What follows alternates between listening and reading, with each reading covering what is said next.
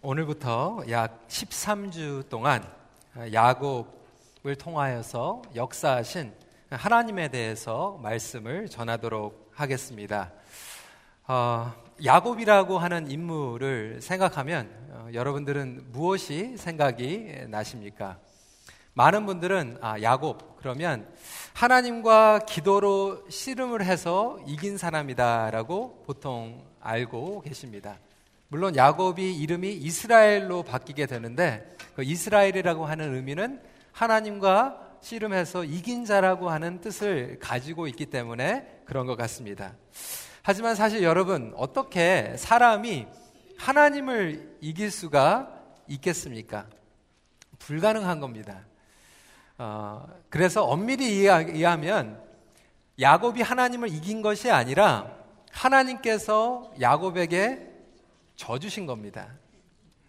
어, 저도 우리 아이들이 어렸을 때 종종 이제 바깥에 나가서 달리기 경주를 한 적이 있습니다. 근데 아이들이 얼마나 그렇게 열심히 뛰는지 몰라요. 아빠하고 좀 이기고 싶어가지고. 그래서 한 번은 제가 아이들하고 달리기 경주를 하면서 옆에 보면서 이제 훨씬 멀리 갈 수도 있지만 옆에서 그냥 비슷비슷비슷하게 가는 거예요. 그리고 나중에 finish line이 될 때 걔네들이 이기게 해줍니다. 그러면 얼마나 좋아하는지 몰라요. 한 일주일을 갑니다. 엄마한테 달려가가지고, 엄마, 우리가 아빠보다 더 빨리 달리게 달렸어. 이렇게 기뻐하면 제가 그 억울하겠습니까? 뭐 낙심이 찾아오겠습니까? 아니요. 우리 아이들이 기뻐하니까 저도 기뻐하는 거죠. 제가 이길 수 있었는데 아이들에게 져준 겁니다. 마찬가지로 하나님께서도 그때 야곱에게 져주신 것이죠. 그래서 아주 유명한 신학자인 프레드릭 뷰크너는 야곱이 하나님과 싸움을 해서 이긴 것이 아니라 패배했다. 그런데 그 패배야말로 위대한 패배다라고 이야기하고 있습니다. 영어로 제목으로 The Magnificent Defeat라고 얘기를 합니다. 여러분 그 패배는 하나님 안에서 경험한 것이기 때문에 위대한 패배라고 하는 것입니다. 역설적인 것 같지만 저는 이곳에 성경의 진리가 담겨져 있다라고 생각이 됩니다. 왜냐하면 하나님께 지는 삶이 영적으로 성공하는 삶이기 때문에 그렇습니다. 여러분, 세상에서의 패배는 참담합니다. 세상에서 지면 낙심이 찾아옵니다. 그런데 하나님께 패배하는 자는 영적으로 위대한 삶을 살게 된다는 것을 믿으시길 주님의 이름으로 축원합니다. 그래서 저는 2017년도에 저와 여러분들이 하나님 안에서 하나님께 좀 졌으면 좋겠어요.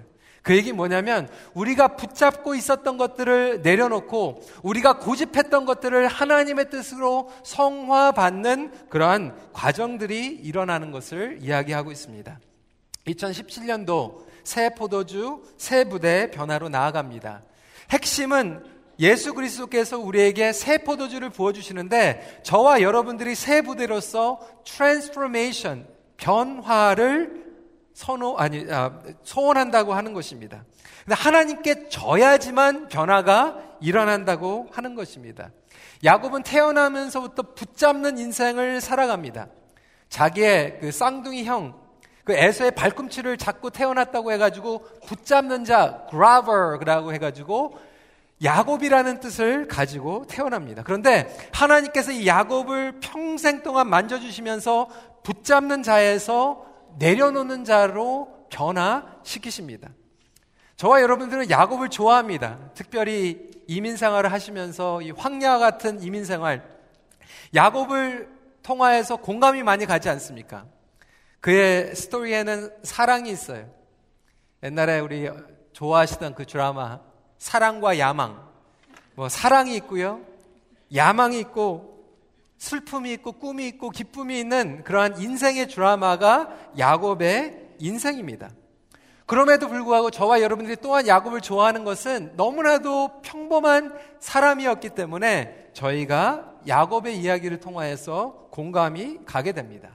하지만 그 야곱보다 더 중요한 것은 야곱의 삶을 통하여서 끈질기게 쫓아가시고 끈질기게 사랑하셨던 하나님의 사랑이 있기 때문에 그렇습니다. 그래서 오늘 말씀은 서론적인 말씀으로서 하나님의 끈질긴 사랑에 대해서 나누길 원합니다. 성도 여러분, 들어가는 말로 하나님의 끈질김에 당할 사람은 없습니다. 그의 사랑은 영원하시기 때문에 그렇습니다. 시작과 끝이 없는 사랑이기 때문에 그렇습니다. 얼마나 끈질기시냐면 저와 여러분들을 포기하지 못하셔서 독생자 예수 그리스도를 십자가에 희생시키시기까지 사랑하시는 분위기이기 때문에 그렇습니다. 그 끈질기신 사랑이 야곱의 삶을 통하여서 저와 여러분들의 삶을 통하여서 어떻게 나는지 세 가지로 보기를 원합니다. 첫 번째로 하나님의 끈질긴 사랑은 출생 전부터 이미 시작된 사랑이라고 하는 거예요. 하나님께서는 저와 여러분들이 태어나기 전부터 우리를 바라보시고 계획하셨고 사랑하시기로 작정하셨다라고 하는 것입니다. 저와 여러분들이 태어난 것이 우연이 아니라고 하는 것입니다. 여러분, 2017년도를 어, 시작하면서 재밌는 기사를 봤습니다. 그 사진 한번 보여주시고요. 이 아리조나에 쌍둥이가 태어났어요. 이 쌍둥이가 태어났는데 하나는 2016년도에 태어나고 하나는 2017년도에 태어났어요. 그런데 하나는 2016년도에 전 세계에서 제일 마지막에 태어난 아기고 하나는 2017년도에서 세상에서 세계에서 제일 먼저 태어난 아이였습니다. 참 재밌지 않습니까? 똑같은 뱃속에서 똑같이 임신됐는데 어떻게 하나는 세계에서 제일 마지막으로 태어나고 어떻게 하나는 세계에서 제일 먼저 태어나는 아기가 되었을까요? 여러분들에게 선택이 있었으면 뭘 선호하시겠어요? 그래도 2016년도에 태어나니까 형이니까 좋다. 그래서 2016년도를 원하시겠습니까? 아니면 그래도 세계에서 제일 먼저 2017년도에 태어나는 아기가 좋으시겠습니까? 근데 저와 여러분들에게는 선택이 없다라고 하는 것입니다. 재미있는 예화이지만 하나님께서는 저와 여러분들이 태어나기 이전부터 우리를 아시고 사랑하시고 놀라운 계획을 가지고 있었다라는 것을 창세기 말씀을 보면 깨닫게 됩니다. 이삭이라고 하는 사람이 결혼을 했어요. 리브가라고 하는 자매를 만나서 결혼을 했는데 노총각이었어요. 40살 때 결혼을 하게 됩니다. 늦게 결혼을 한 거죠. 40살 때 결혼을 해가지고 빨리 자식을 낳고 싶었는데 자식이 안 생기는 거예요. 그 아버지의 그 아들이라고 해가지고 아브라함도 자식을 갖지 못했는데 이삭도 똑같이 자식을 갖지 못해가지고 40에 장가간 것도 좀 억울한데 20년 동안 아들이 없는 거예요. 자식이 없는 거예요. 20년 동안 기다립니다. 여러분 나중에 이제 아이들을 낳고 야곱도 성장을 해가지고 라헬이라고 하는 사랑하는 여자를 만났는데 자식이 안 생깁니다. 그러니까 아브라함도 그렇고 이삭도 그렇고 야곱도 그렇고 하나님께서 말씀하시는 내용은 뭐냐면 자식을 낳는 게 우리 마음대로 낳는 게 아니라는 거예요. 하나님께서 태를 열어주시면 자녀가 생기는 거고 하나님께서 태를 닫아주시면 자식이 생기지 않는다라는 것을 여기 창세기 말씀을 통하여서 보여주시고 인간의 출생이라고 하는 것이 우연이 아니라 하나님의 전능하신 예정된 계획 가운데에서 일어난다라는 것을 이야기하고 있습니다. 그러면서도 이미 하나님의 뜻이 있었어요. 그 두 자녀가 쌍둥이가 태어난 것이 두 명만 태어난 것이 아니라 하나님께서는 그 사람들을 통하여서 민족을 보고 계시다라고 하는 것입니다. 우리 23절 말씀 같이 읽도록 하겠습니다. 시작. 여호와께서 그에게 이르시되 두 국민이 내 태중에 있구나. 두 민족이 내 복중에서부터 나누이리라. 이 족속이 저 족속보다 강하겠고 큰 자가 어린 자를 섬기리라라고 이야기하고 있습니다. 이게 뭐냐면 우리 인간의 짧은 생각으로는 아, 하나님도 편애하시네 이렇게 생각할 수 있어요. 어, 야곱을 더 편애하셨네.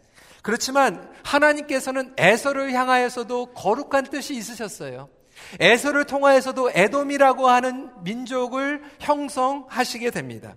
하나님께서 말씀하시는 건 뭐냐면 하나님께서 이미 태중에서부터 계획을 하시고 그것을 우리의 삶 가운데서 끊임없이 이루겠다라고 하는 작정된 계획을 이야기하고 있는 것입니다.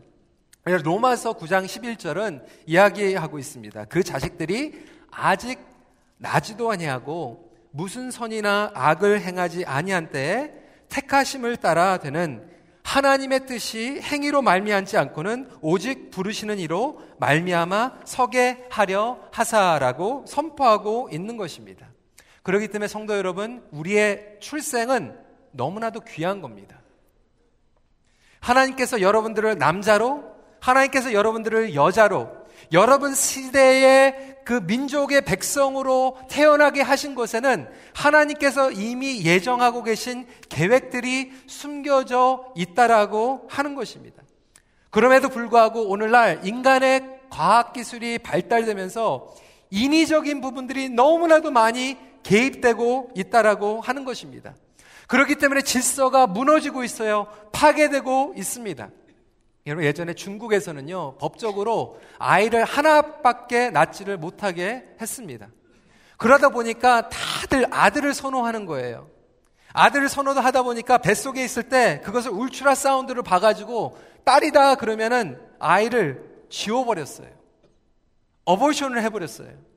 하나밖에 낳지 못하니까 이왕이면 아들을 낳겠다라고 생각을 했습니다. 여러분 그것은요 죄입니다. 하나님께서 디자인하신 것이 아니기 때문에 그 질서가 파괴되다 보니까 다들 아들만 나가지고 나중에는 결혼을 하지 못하는 그러한 비극이 일어나게 되었습니다. 여러분, 하나님께서 우리에게 주시는 데에는 계획이 있는 거예요. 저도 딸이 둘입니다. 어느 권사님들은 아직도 그렇게 얘기를 해요. 목사님 늦지 않았습니다. 지금이라도 아들을 낳아야죠. 하나님께서 하시는 거예요. 뭐 제가 아들을 낳겠다고 아들을 낳는 게 아니라 이미 임신했을 때 하나님께서 결정을 해주신 거예요. 근데 어떤 분들은 ultrasound 가가지고 산부인과 의사가 딸이라고 그랬으면 할렐루야 그러면 되는데 하나님 끝까지 역전을 시켜주시옵소서. 아들로 바꿔주시옵소서. 여러분 그게 얼마나 어리석은 이야기입니까? 하나님께서 주신 대로 받으면 되는 것입니다. 때로는 우리 2세들이 지금은 한국에 좀 프라이드가 생겨가지고 감사한데 20년, 30년도에 우리 2세들하고 상담을 하면요. 그런 얘기 많이 했어요.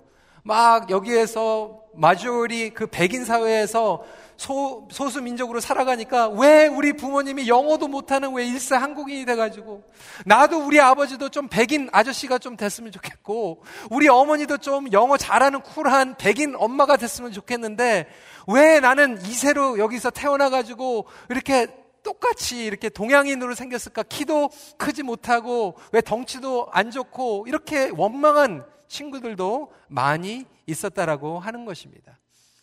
하지만 성도 여러분, 하나님께서는 우리 민족에게 그리고 우리 시대에게 그때의 그 부모에게 그 정서와 문화 가운데에서 태어나게 하신 것은 반드시 하나님의 예정하신 섭리가 있고 그것을 깨달으면서 가장 멋있게 하나님의 뜻을 발견하면서 살아가기를 원하신다라고 하는 것입니다. 우리 에레미야 1장 5절 말씀입니다. 내가 너를 모태에 짓기 전에 너를 알았고 내가 배에서 나오기 전에 너를 성별하였고 너를 여러 나라의 선지자로 세웠노라. 여러분 우리가 태어났을 때 우리의 과거 때로는 우리는 하나님을 원망합니다. 이 얘기는 뭡니까?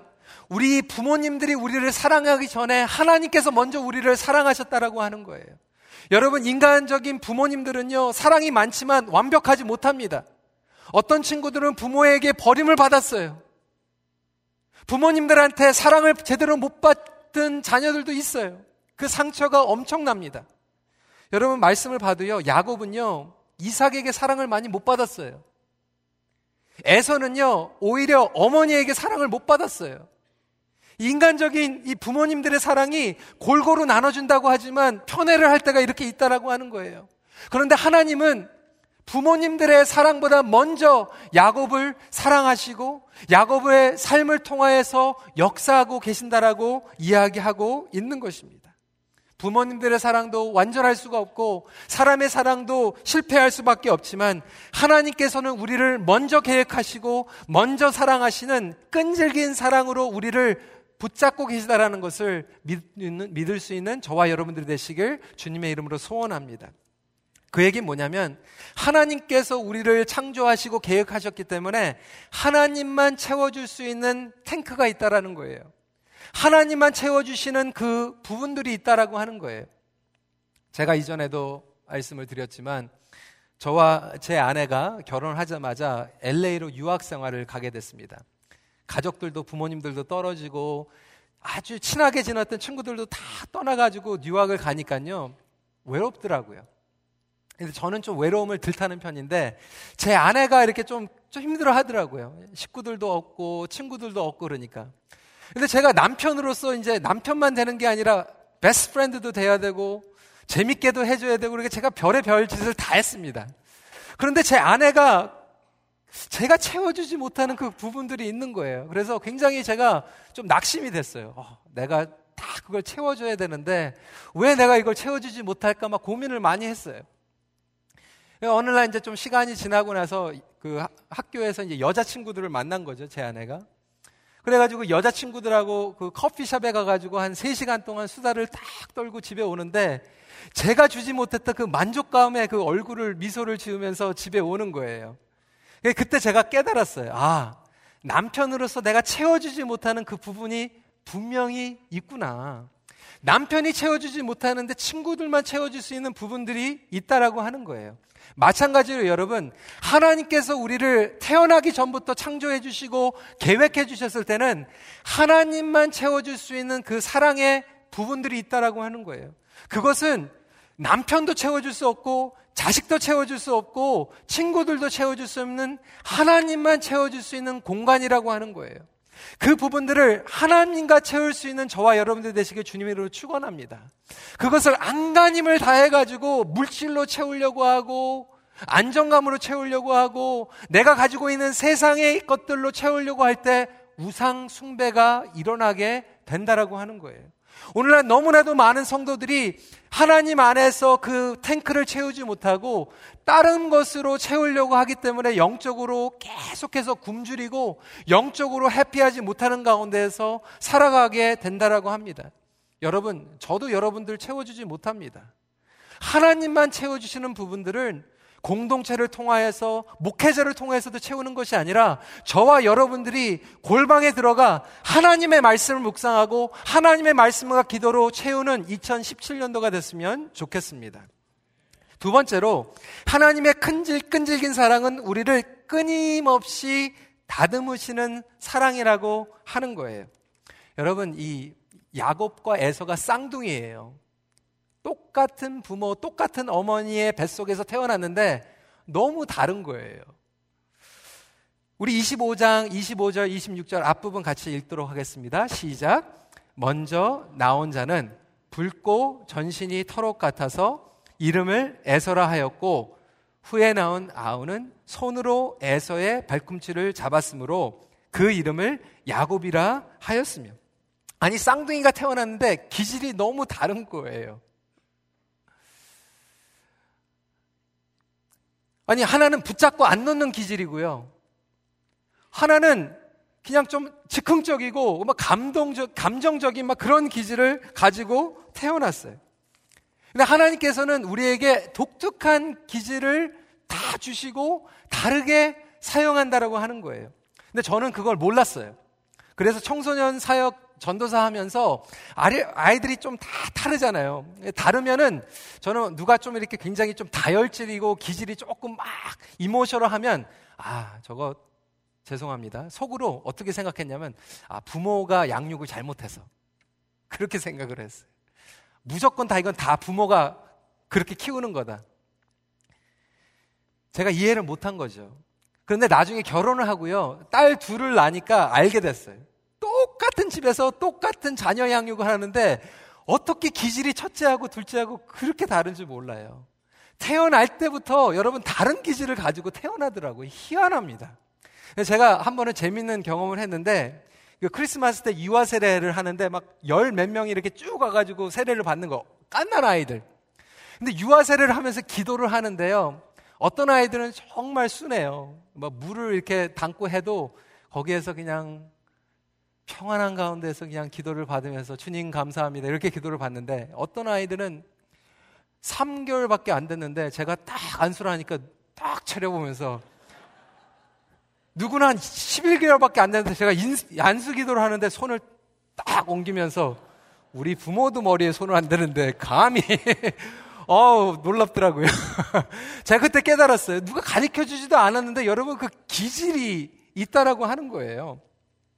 예, 그러면서 이거를 공부를 하다 보니까 이 사람들마다 독특한 기질이 있다라고 하는 거예요. 이거를 네 가지 기질로 이 키얼시라고 하는 사람이 소리가 들리나요? 예, 네 가지로 키얼시라고 하는 사람이 기질을 나눴는데 네 가지 어, 웹사이트 보면 나오니까 여러분 부지런히 안 적으셔도 됩니다.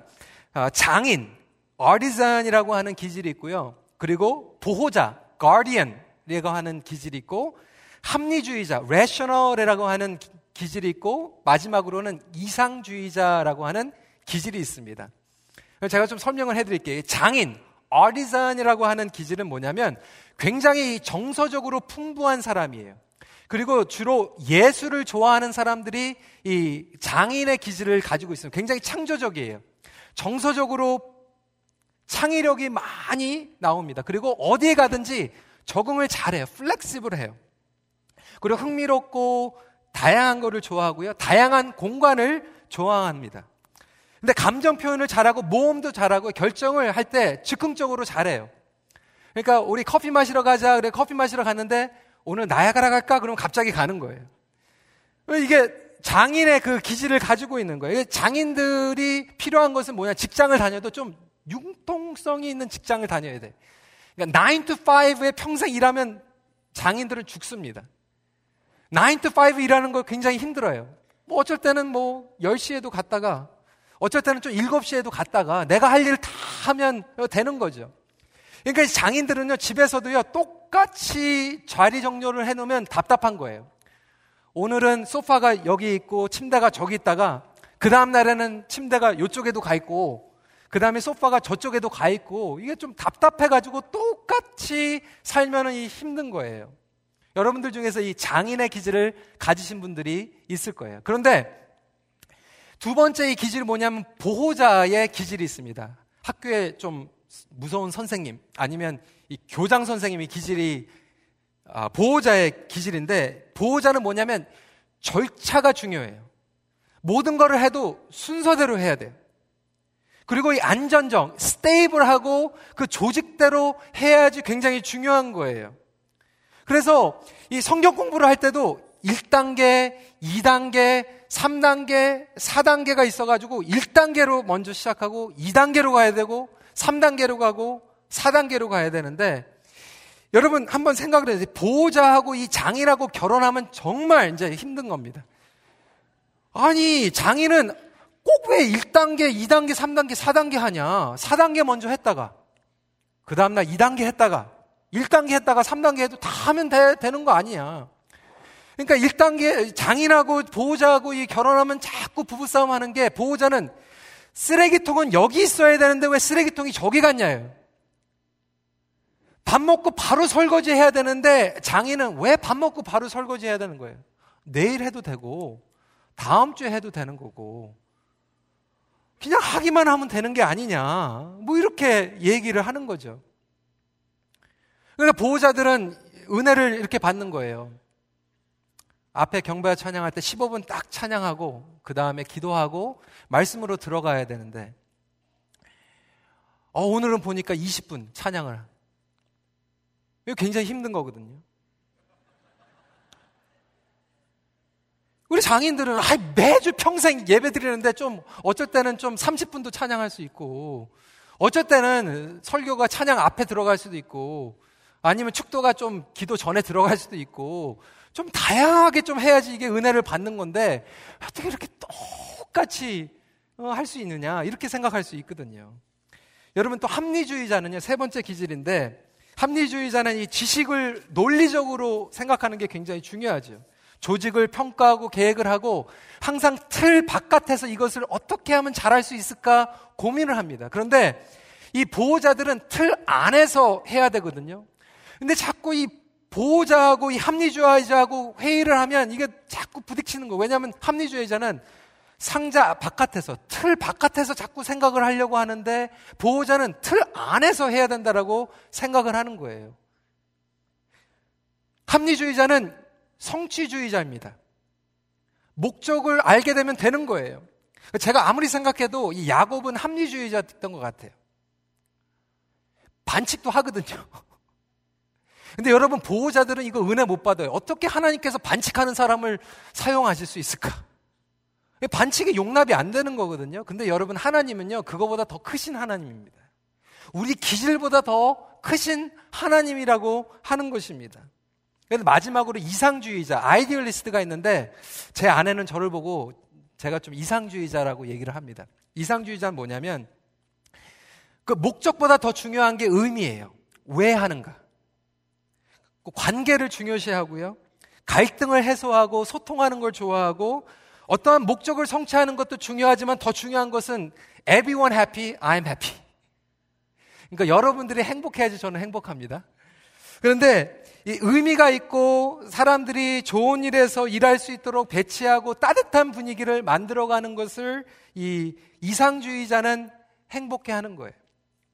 근데 여러분, 이 삶을 살아가면서 저와 여러분들이 다 다른 기질을 가지고 있다는 거예요. 장인의 기질을 가지고 태어난 사람도 있고, 보호자의 기질을 가지고 태어난 사람도 있고, 합리주의자, 이상주의자 기질을 가지고 있는데, 그 기질들마다 다 장점이 있고, 단점이 있다라고 하는 거예요. 때로는 우리의 장점과 단점이 있기 때문에 하나님께서 의도적으로 여러분들과 다른 기질을 가지고 있는 사람을 배우자로 붙여, 붙여주시고 또 당회에서 교회에서 만나게 해주시고 여러분 목장에서 만나게 하셔가지고 여러분들이 가지고 있는 다른 기질들을 끊임없이 다듬어 가고 계시다고 하는 거예요. 제 장점은 사람들이 everyone's happy, I'm happy. 그게 장점인데 단점도 있더라고요. 항상 사람들을 행복하게 하고 따뜻하게 하려고 하다 보니까 때로는 everyone happy, I'm happy 그러다 보니까 하나님을 기쁘게 하고 하나님을 방법과 비전을 따라가기보다 어, 저, 저분들이 행복한가? 저분들이 정말로 행복하게 신앙생활 하는가? 먼저 귀를 기울이다 보면 우선순위가 바뀔 수도 있는데 때로는 합리주의자를 통하여서 보호자의 사람들을 통하여서 목사님, 그게 아니라 이게 하나님께서 주신 목적입니다. 라고 얘기할 때, 아, 그렇군요. 다시 한번 나의 마음을 주님 앞에 올려드리며 제가 다듬어질 수 있다라고 하는 것입니다. 여러분들 보호자의 기질을 가지고 계신 분들은 하나님께서 여러분들에게 장인이나 다른 기질을 해가지고 뭐라고 얘기하면 좀 flexible 해라. 그거 조금 달라도 괜찮다. 세상이 안 끝납니다. 여러분 좀 다르게 해도 되는 거예요. 꼭 그 규율대로 안 해도 되는 것입니다.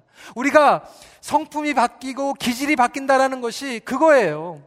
때로는 하나님께서 여러분들을 성화시키기 위해서 정말 여러분들이 힘들어하고 있는 그 기질의 사람을 결혼하게 하고 그 사람을 만나게 하고 아니 그런 자녀들이 태어나가지고 정말로 답답하고 힘들 노릇인데 그것을 통하여서 여러분들의 약점을 보여주신다라고 하는 거예요. 맨날 프리스타일로 다니는 분들은 여러분들 좀 보호자가 필요해요. 약속도 좀 지키고 기다리고 있는데 맨날 늦고 여러분 집에 들어가고 싶을 때 들어가는 게 아니라 들어가야 되는 시간에 들어가야 되는 거예요. 우리 모두에게는 그러한 성화가 필요하다라고 하는 것입니다. 그렇지만 여러분 하나님께서는 야곱의 기질 사용하신다라는 거예요. 어떻게?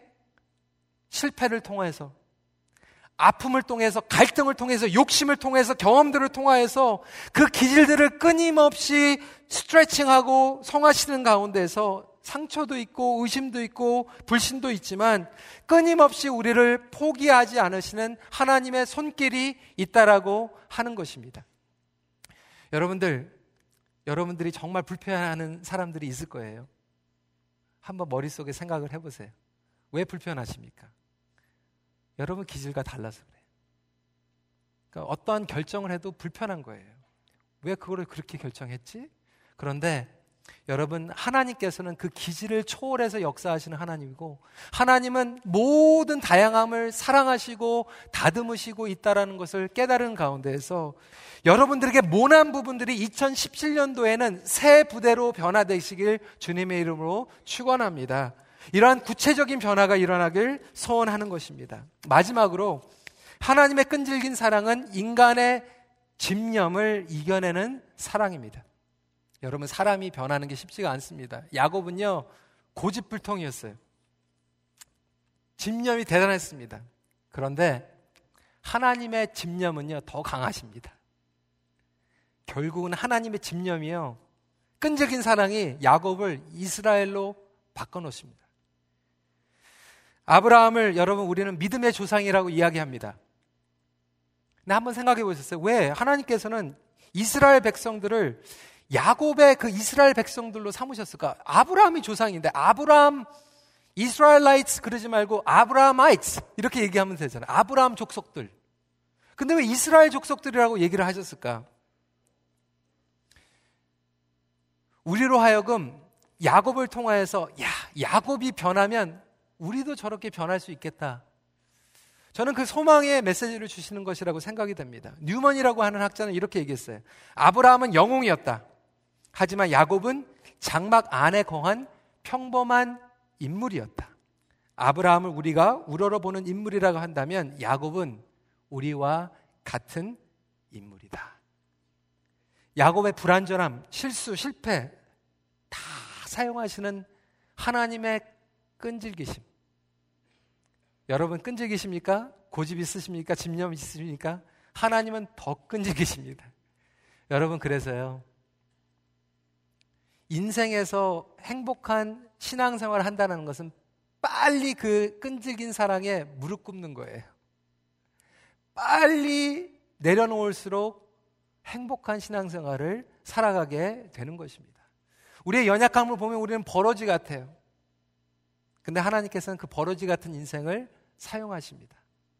이사야서 41장 14절 말씀 같이 읽겠습니다. 시작.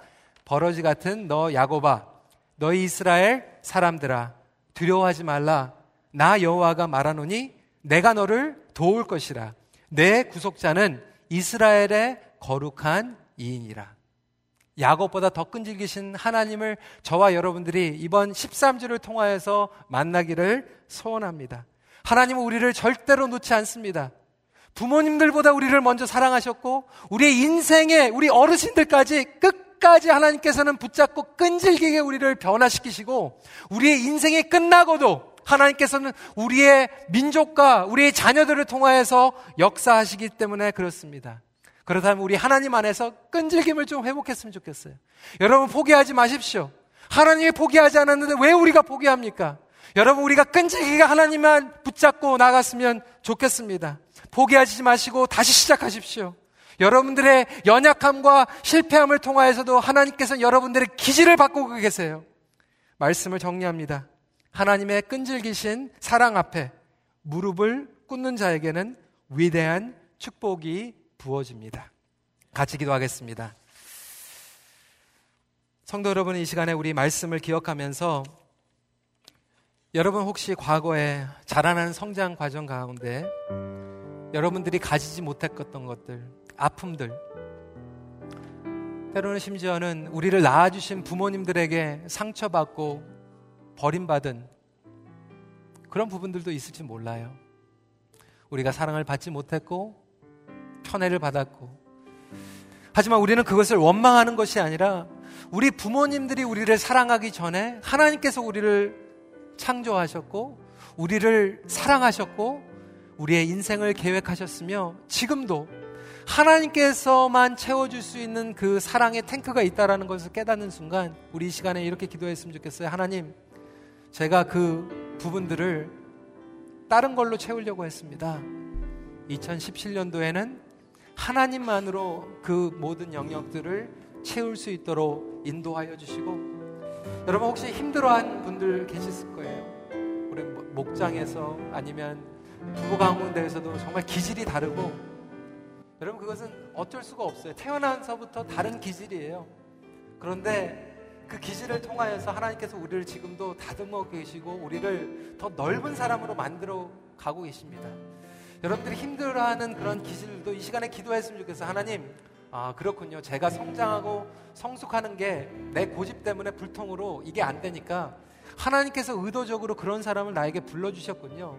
감사합니다. 제가 이제부터 그것을 포용할 수 있는 사람이 되길 원합니다. 주님, 저를 다듬어 주시고 넓혀 주시옵소서. 그래야 해서 나의 고집보다도 더 강하신 하나님의 끈질기신 사랑을 나의 삶 가운데서 누릴 수 있도록 인도하여 주시옵소서. 우리 시간에 말씀을 생각하면서 기도하는 시간 갖도록 하겠습니다. 기도하시겠습니다. 아버지 하나님, 이 시간에 주님 앞에 간절한 마음으로 나아갈 때 우리를 사랑해 주신 그 하나님, 우리 인간적인 실패와 아픔들이 있지만 하나님께서 우리를 다양하게 만들어 주시고 다양한 경험과 그 시를 통하여서 우리를 넓혀가게 해 주심을 감사드립니다. 아버지 하나님, 우리가 부족하고 우리는 정말로 제한되어 있는 존재이기에 우리는 우리가 다른 것들을 정죄하며 그리고 그것을 공격하며 그것이 진리가 아닌 것처럼 판단할 때가 너무나도 많았습니다. 하지만 이 시간에 우리보다 크게 역사하여 주시는 하나님의 손길을 바라보며 나갈 수 있도록 인도하여 주시고 아버지 하나님 우리가 서로를 품어주며 나아갈 수 있는 그런 삶을 살아갈 수 있도록 인도하여 주시옵소서 아버지 하나님 우리의 삶 가운데서 우리를 절대 포기하지 않으시는 그 끈질기신 사랑 안에 우리가 다시 한번 신뢰하며 나갈 수 있도록 인도하여 주시고 가운데에서 주님의 손길과 섭리를 다시 한번 깨달을 수 있도록 인도하여 주시옵소서. 우리 같이 찬양합니다. 아버지 사랑 내가 노래. 아버지 사랑 내가 노래 아버지 은혜 내가 노래해. 그 사랑 변함없으신 거짓 없으신 성실하신 그 사랑.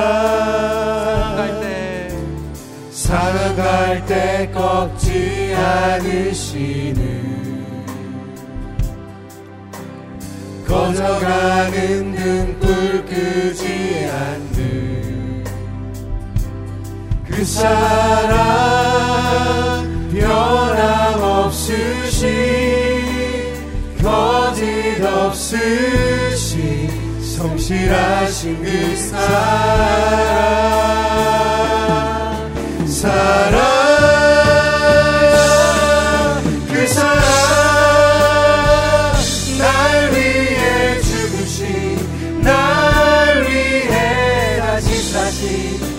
예수 그리스도.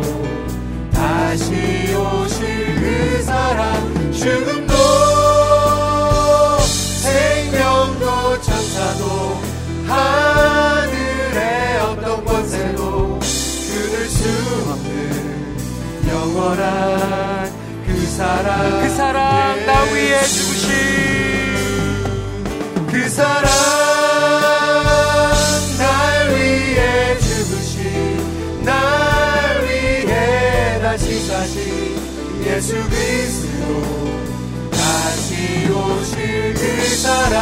죽음도 생명도 천사도 하늘의 어떤 권세도 끊을 수 없는 영원한 그 사랑 예수 우리 시간에 두 손을 활짝 펴고 다시 한번 기도하길 원합니다. 성도 여러분, 여러분들이 붙잡고 있는 것들이 있을 거예요. 진정한 변화라고 하는 것은 우리가 붙잡는 것을 내려놓는 것입니다. 하나님 안에서 패배하는 거예요. 하지만 하나님 안에서 패배하는 자는 위대한 자입니다. 그 위대한 패배를 2017년도에는 경험하게 하여 주시옵소서. 우리가 온전히 내려놓게 하여 주시옵소서. 여러분들 붙잡고 있는 여러분들 자녀들 내려놓으세요. 여러분들의 의미대로 의도, 인위적으로 바꾸려고 했던 것 내려놓으세요. 하나님께서 여러분들의 자녀를 여러분들보다 더 먼저 아시고 여러분들의 자녀를 그렇게 디자인하셨고 다듬어 가실 겁니다. 여러분 이 시간에 같이 기도하는 시간 가졌으면 좋겠어요. 여러분들이 붙잡고 있었던 건강, 여러분들이 붙잡고 있었던 재정적인 어려운 것들, 이 시간에 주님 앞에 내려놓으며 하나님, 제가 주님 앞에 내려놓겠습니다.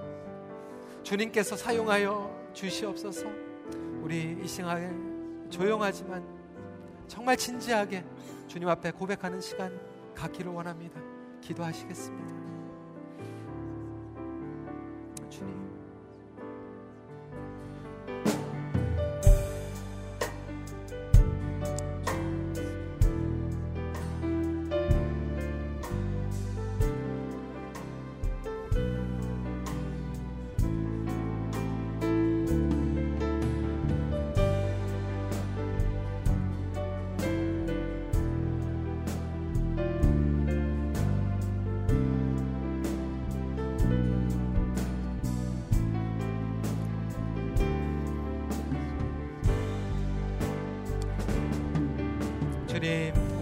고집, 우리의 연약함, 우리의 서로의 다른 기질을 초월하며 역사하시는 주님을 바라봅니다. 우리는 연약하게 재현되어 있는 존재이지만 하나님께서는 우리를 새 전부터 사랑하시고 작정하셨으며 우리의 인생을 마무리하는 그 순간까지도 끈질기게 우리를 붙잡아 주시기에 그 사랑에 빨리 무릎 꿇고 그 사랑 앞으로 달려갈 수 있는 우리 귀한 성도님들이 될 수 있도록 인도하여 주시고 인간적으로 사방이 막혀져 있는 그 평양 땅에서도 끈질긴 사랑 안에 거하시는 우리 사랑하는 이면수 목사님 되게 하여 주시고 그 가운데서 역사하시는 주님의 섭리를 바라볼 수 있는 우리 모두가 될 수 있도록 인도하여 주시옵소서 예수님 이름으로 기도 드리옵나이다. 아멘.